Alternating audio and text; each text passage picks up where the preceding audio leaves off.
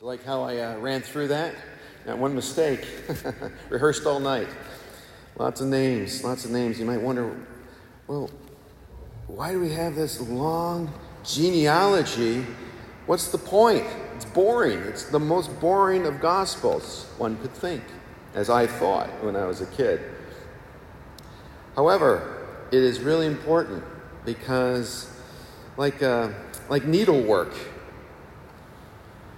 you know, this thread is going through many people, and each one chosen, so important.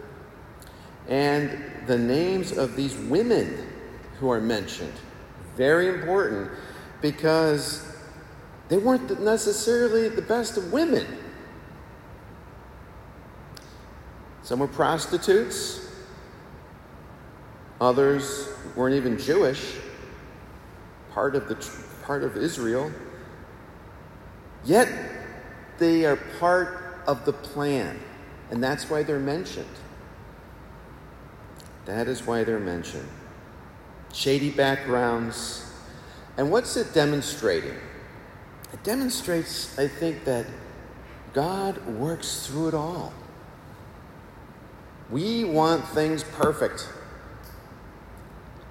The only one that's perfect, two people. Well, two persons. Three, actually, four persons. The Trinity. So, Father, Son, and Holy Spirit, one God, three persons, and the Blessed Virgin Mary. So, today, I believe it's in today's, I haven't read the Office of Readings yet, but there is a reading from St. Bernard of Clairvaux, I believe, and he is reimagining the Blessed Virgin Mary, you know, as, as she's thinking about saying yes to the angel, Gabriel. Come on, Mary, you can do it. Don't let us down. Say yes. So much is pending. Imagine how joy filled. I mean, God is I mean, you can't imagine. He's, he's perfect, he's infinite. But when Mary was born, when she was conceived, the whole history of salvation is coming up to this point. And there she, she's conceived, she's born, the bride.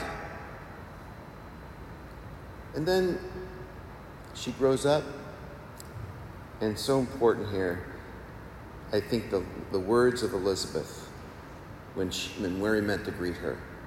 After she heard she, was, she had conceived. Blessed are you who believed. Mary says that to each one of us. Blessed are you who have believed. So let's keep strengthening our faith. Bring the Blessed Virgin Mary into our lives more. Everything is under control because God is control is in control. And that's why we can say every day, just like the Blessed Virgin Mary, fiat, let it be done unto me according to your word.